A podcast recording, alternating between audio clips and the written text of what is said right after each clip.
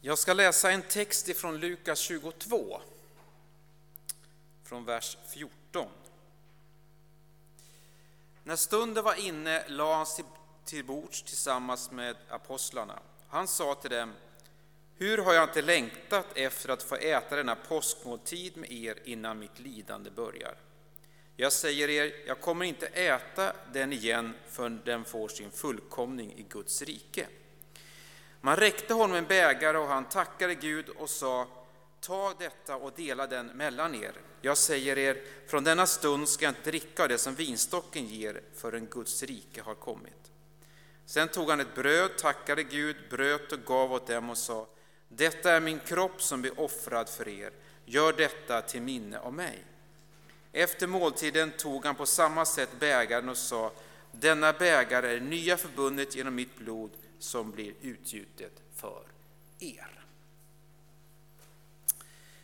Jesus han instiftar nattvarden inom den judiska påskhögtidens ram.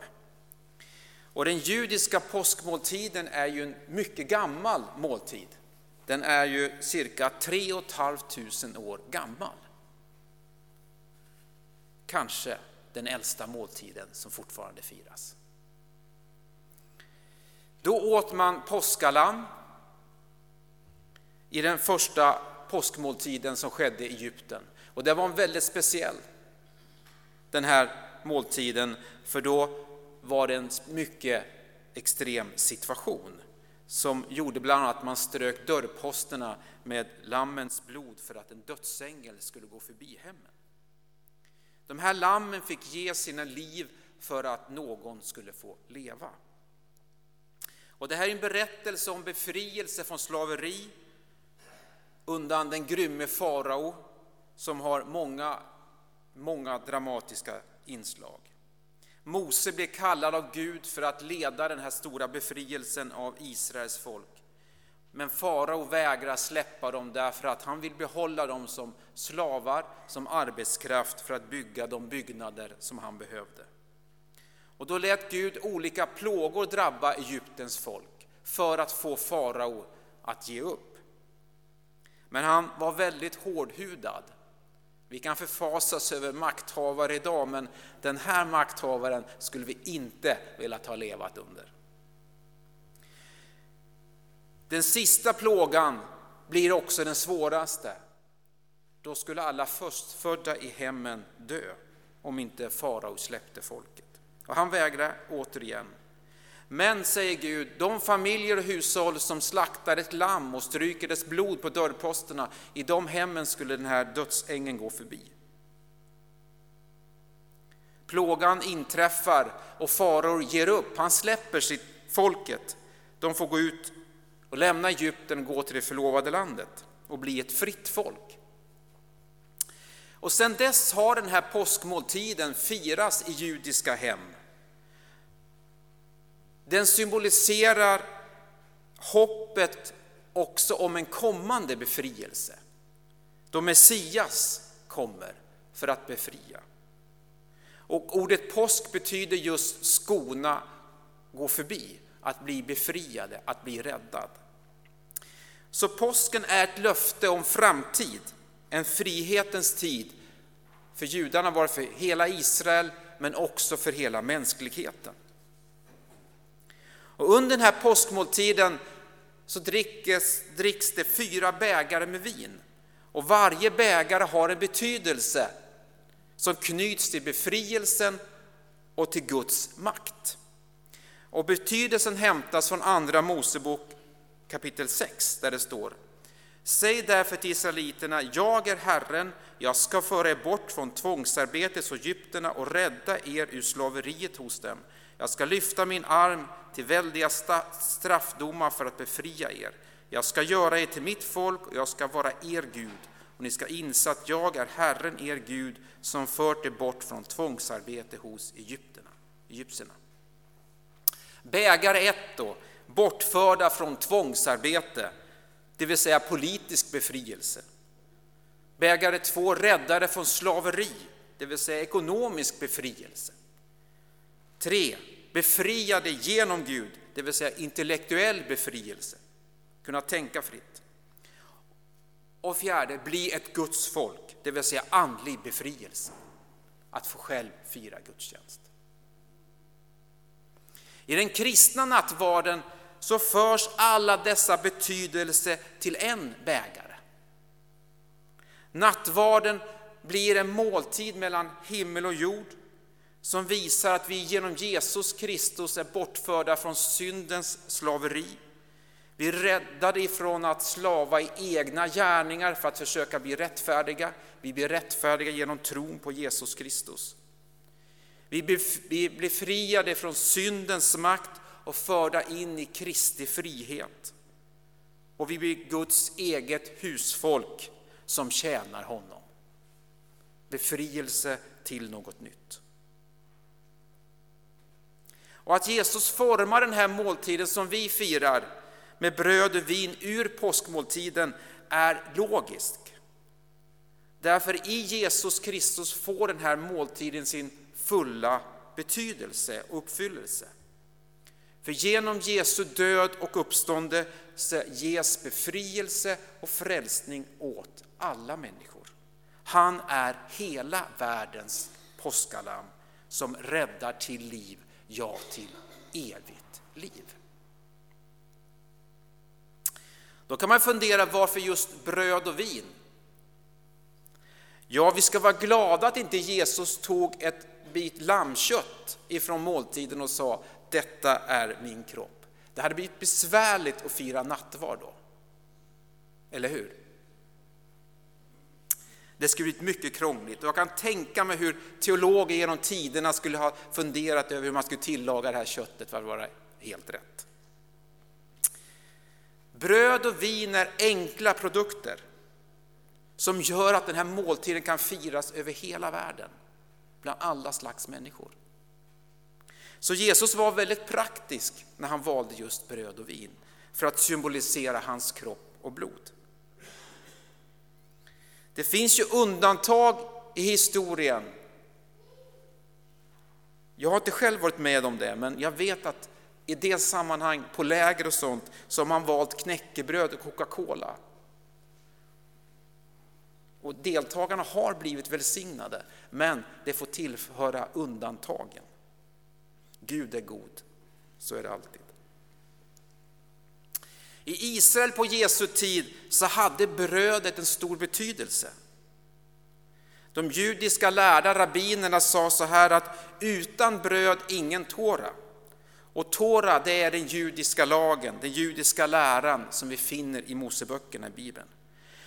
De menar med det att utan att basbehoven för människan är tillgodosedda så finns det ingen möjlighet att främja det andliga livet. Och Jesus sa att han är livets bröd. Därför blir brödet i nattvarden ett synligt och konkret bevis på att människan får sina basbehov tillfredsställda och sina andliga behov tillgodosedda. Vinet har också en stor betydelse. I Israel är ett väldigt litet land, men ekologiskt och miljömässigt, klimatmässigt är det mycket invecklat. Det har flera olika klimatzoner och vitt skilda typer av terräng. Men det går att odla vindruvor överallt i det här landet. Och druvorna var väldigt viktiga på Jesu tid. Man kunde äta dem när de var mogna, man kunde också göra russin genom att torka dem och göra vin. Man kunde så sätt spara eh, maten. Och vinrankans blad var väldigt viktig för att eh, skydda marken ifrån sol och torka. Så vinrankan tillsammans med fikonträdet kom att symbolisera ett fridfullt liv. När man satt under sitt fikonträd, eller satt vid sina vinrankor, det var lugnt i landet, då var det en symbolik på att nu är det fred. Fred och välsignelse. Nattvarden är ju också ett mysterium som vi inte helt kan förstå. Lika lite som vi helt kan förstå försoningens hemlighet. Hur kan vi bli liksom helt rena inför Gud? Jesus är alltid närvarande när vi samlas i hans namn. Han är närvarande i oss, vi tror att han är med oss, han bor i oss. Och när Jesus instiftar nattvarden så ger han ett löfte om fortsatt gemenskap med honom. Så Jesus knyter sin personliga närvaro till nattvarden. Så Jesus är närvarande när vi firar nattvard i hans namn. Men brödet och vinet förblir bröd och vin. Men därom finns det olika åsikter inom kristenheten och kyrkofamiljerna. Går du till katolska kyrkan så är man övertygade om att brödet och vinet blir till Jesu kött och blod. Och därför hanterar man där nattvardens gåvor på ett mycket särskilt sätt och en avskild präst kan bara dela ut nattvarden. Och som icke-katolik kan man inte heller ta nattvarden i katolska kyrkan eftersom man inte delar deras syn. Och även en katolik ska inte heller ta nattvarden i vår miljö enligt deras syn. Skulle de gång gå på en katolsk mässa, då får du gå fram och lägga handen så och ta emot en välsignelse av respekt för att de har den synen. Men det kan vara en förändring på gång. Du vet, kyrkopolitik, det är väldigt långsam. Extremt långsamt. Vi pratar om decennier, vi pratar om sekel när det gäller förändringar. Det var en artikel i tidningen Dagen den 2 i tolfte 2015. Då var den här frågan uppe i diskussion. Och då var det påven, den nuvarande påven, som berättar om ett samtal han har haft med en protestantisk pastor som sa till honom vi tror att Herren är närvarande. Han är närvarande. Du tror att Herren är närvarande. Så vad är skillnaden? Akt dessa förklaringar och tolkningar. Vad skulle påven svara då? Nu måste han ju hålla liksom. Då säger han så här, livet är större än förklaringar och tolkningar. Och så sa han, vi måste hänvisa till vårt dop. En tro, ett dop, en Herre, som Paulus sa. Ta det vidare därifrån. Kryptiskt svar, eller hur? Politiskt svar, skulle man också kunna säga. Men det kanske finns en öppning där. Som hundra år kanske protestanter och katoliker firar nattvard tillsammans, vem vet? Men dock över hela vår värld firas den här måltiden. Miljoner och åter miljoner människor förenas i den här måltiden av bröd och vin för att påminnas om försoningen. Samma mysterium, samma närvaro, en känsla av storhet. Guds rike gäller alla människor, från alla länder, språk, stammar och folk. Vi är ett i Jesus Kristus. I den första kristna kyrkan blev nattvarden en del av en kärleksmåltid. Och den var lite mer än ett kyrkfika. Var och en tog med sig sin egen mat. Och i första Korinthierbrevet 11 får en beskrivning av detta. Dock var, är inte den mest positiva beskrivningen av en kärleksmåltid. Paulus var mäkta upprörd över hur de firade kärleksmåltid i Korint. Där han skriver i princip att den har förlorat sitt syfte därför de delar upp sig i grupper under måltiden. Och den som hade mycket mat delar inte med sig till den som hade lite mat. Så det slutade med att några satt proppmätta och till och med fulla, skriver Paulus, och andra satt där hungriga. Det är ingen kärleksmåltid, eller hur? Nej. Och Paulus skriver så här, bryr ni er inte om att det är Guds församling? Och att slutet av en sån måltid fira den största av gemenskapsmåltider, att dela brödet och vinet och påminna sig om Kristi försoning, blev ju ganska meningslöst. Och därför tar Paulus i med starka ord i första Korinthierbrevet 11. Han säger i vers 27, den som äter Herrens bröd eller dricker hans bägare på ett ovärdigt sätt har därför syndat mot Herrens kropp och blod. Var och en måste pröva sig själv, sen kan han äta brödet och dricka bägaren. Det ovärdiga sättet var just att kärleksmåltiden inte blev en kärleksmåltid, där människor möttes över gränser och delade med varandra, utan att var och en höll på sitt, framförallt den som hade mycket. För den kristna grundtanken är ju, och den ska ju få synliga uttryck, det är att vi ska älska Gud och älska vår nästa som oss själva. Det kan inte bara sägas, det måste synas i praktiska handlingar. Annars blir det bara ord. Vem kan då delta i nattvarden? Ja, Jesus säger i Lukas 18 att barnen tillhör Guds rike. Och därmed så måste de ju ha möjlighet att delta i nattvardsfirandet. Tillsammans med föräldrar eller mor och farförälder eller någon annan vuxen som på ett enkelt sätt kan förklara varför fira nattvard kan ett barn delta. Men när man blir äldre så måste man ha en egen tro. För nattvardsfirandet blir ju meningslöst om man inte tror på Jesus Kristus. Men det, för det finns ju inget magiskt eller andligt i själva brödet och vinet, utan de är symboler på vad Jesus har gjort. Brödet och vinet är en hjälp för tron. Tron på att Jesus Kristus har dött och uppstått för mig. Dock är det så att det oväntade kan ske för den som tar nattvarden utan att ha en tro. Gud kan göra det oväntade. Gud är ju alltid en Gud som spränger gränser. Det finns en journalist som heter Elisabeth Sandlund som har skrivit en bok som heter Drabbad av det oväntade. Och hon berättar om ett nattvardsfirande som förändrade hela hennes liv. Det var en julisöndag 1999 som hon tillsammans med sin familj på en konfirmationsavslutning i ett träkapell i Stockholms södra skärgård så skulle hon de fira nattvard. Hennes dotter, som är utvecklingsstörd, skulle bli konfirmerad. Själv hade hon inte tagit nattvard på 32 år. Hon såg sig själv som ateist, skriver hon. Den enda gången hon tagit nattvard var hon 16 år, själv på en konfirmationsavslutning. Och hon såg då nattvarden som hokus pokus. Men nu ville hon inte göra sin dotter besviken som ville få med henne in i nattvardsgången. Så hon följde med henne.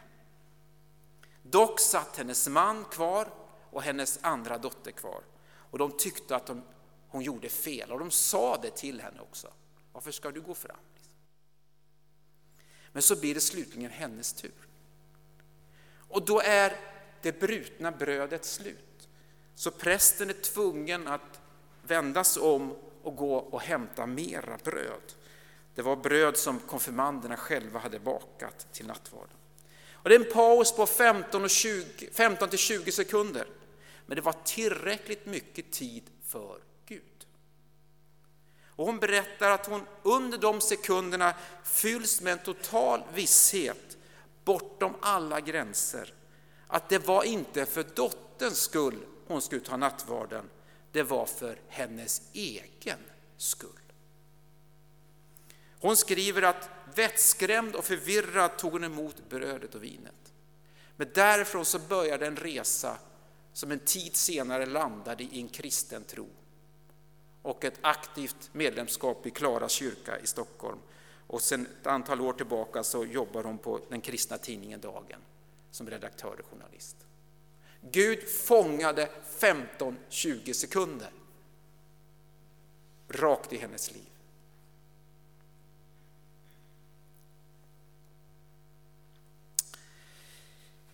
Hur ofta och var ska man fira nattvard? Ja, i den första kristna kyrkan firar just nattvard ofta. Det står i Apostlagärningarna 2 så här att de höll samman och möttes var, varje dag troget i templet och i hemmen bröt de bröd och höll måltid med varandra i jublande uppriktig glädje. Det tycks som att de firar den här måltiden varje dag. I vår tradition så är det mer vanligt en gång i månaden eller två gånger i månaden på söndagar. Om man återvänder till katolska kyrkan, jag kollade in katolska kyrkans program i Gävle, då var det mässa eller nattvard varje dag. Jag tror inte det viktiga är hur ofta, utan att vi firar den här måltiden med glädje och att våra tankar är riktade till Jesus Kristus. Att vi tar den på stort allvar. I vår tradition, den protestantiska traditionen, så, och framförallt den frikyrkliga, så lyfter vi fram att alla människor är präster inför Gud, enligt första Petrus brev. Så man är inte beroende av en avskild pastor eller präst för att fira nattvard. Vi kan alla leda ett nattvardsfirande. Det kan ske i en hemgrupp, det kan ske i en familj. Det viktiga det är att man gör skillnad på den här måltiden och annan måltid.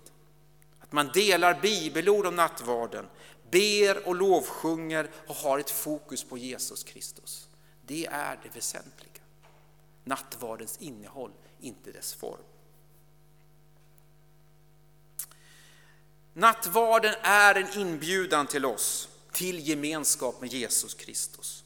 Jesus säger i Uppenbarelseboken 3.20 att Se, jag står vid dörren och bultar. Om någon hör min röst och öppnar dörren ska gå in till honom och äta med honom och han med mig. Äta med Jesus, jag tycker det är så vackert uttryck. Han bjuder in oss till måltid. Och att möta Jesus det innebär att få ord av tröst och uppmuntran. Men det kan också vara ord av tillrättavisning och varning. Men allt sker i den djupaste kärlek till oss.